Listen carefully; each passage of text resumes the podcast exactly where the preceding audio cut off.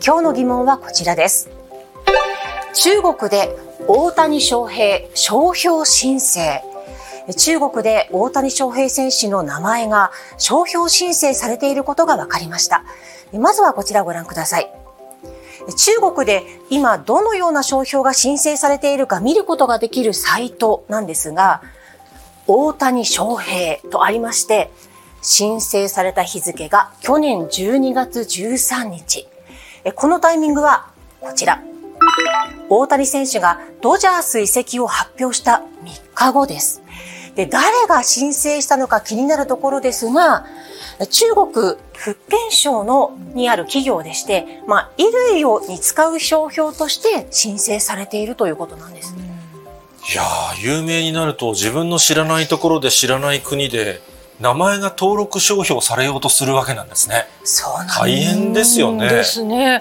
うん、ただ、福建省の企業がこう大谷翔平の名を付けたアパレルを展開する イメージがいまいち湧かないんですけども、どんな目的があるんでしょうか？はい、もういっぱい疑問湧いてくるわけですが、今日のポイントはこちらです。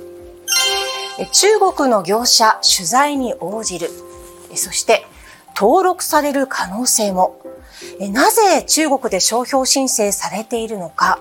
まあ、日本人としては有名な大谷選手の名前なら、まあ、それに乗っかってお金が稼げるからと思いがちなんですけれども、実は現地の記者曰く、中国国内では野球はあまり人気がなくて、大谷選手も一般的にはあまり知られていないということなんです。そうなんですね。もうてっきり有名だからブームが来ていると思ったらそうではない。はい、となると逆にもっとなぜという疑問が浮かんできますね。うん、そうですよね。なぜ申請したのか、その企業に電話取材しました。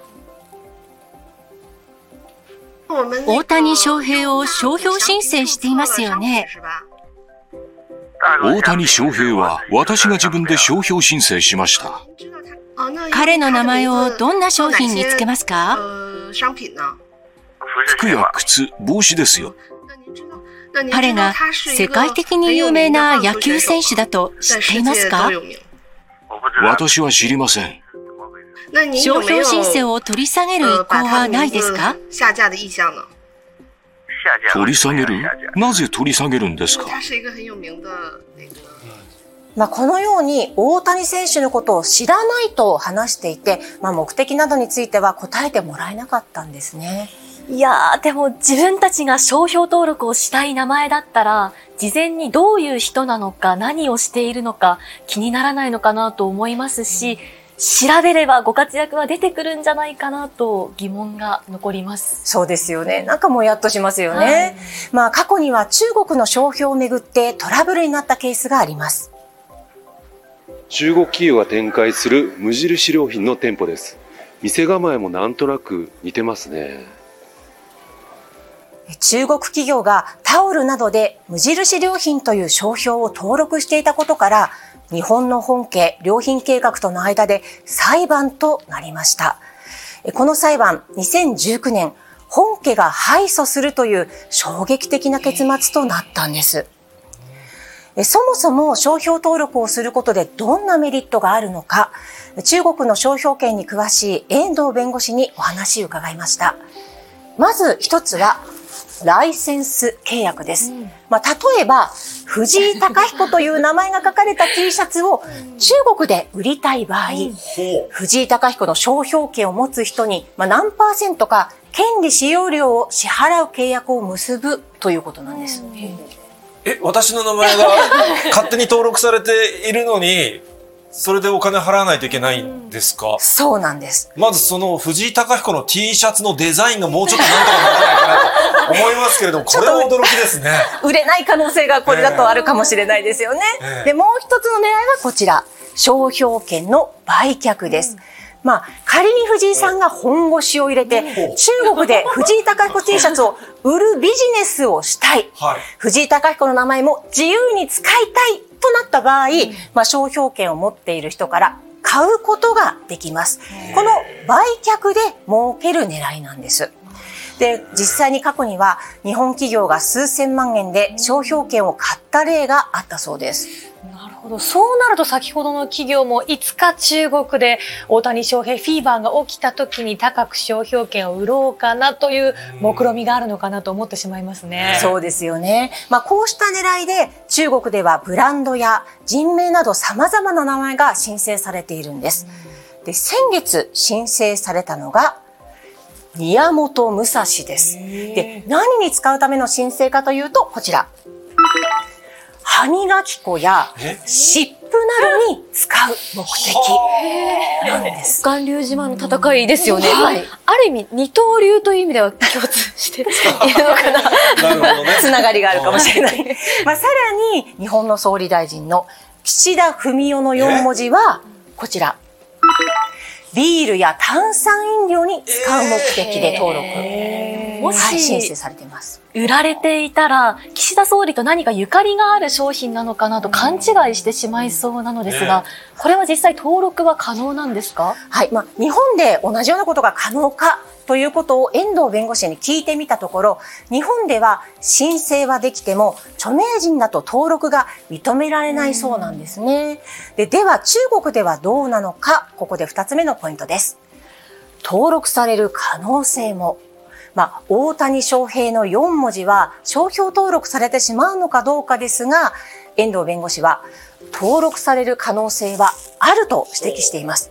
申請したら当然審査の過程があるわけですが、日本と同じように判断材料として広く知られている著名人かどうかがポイントになるそうです。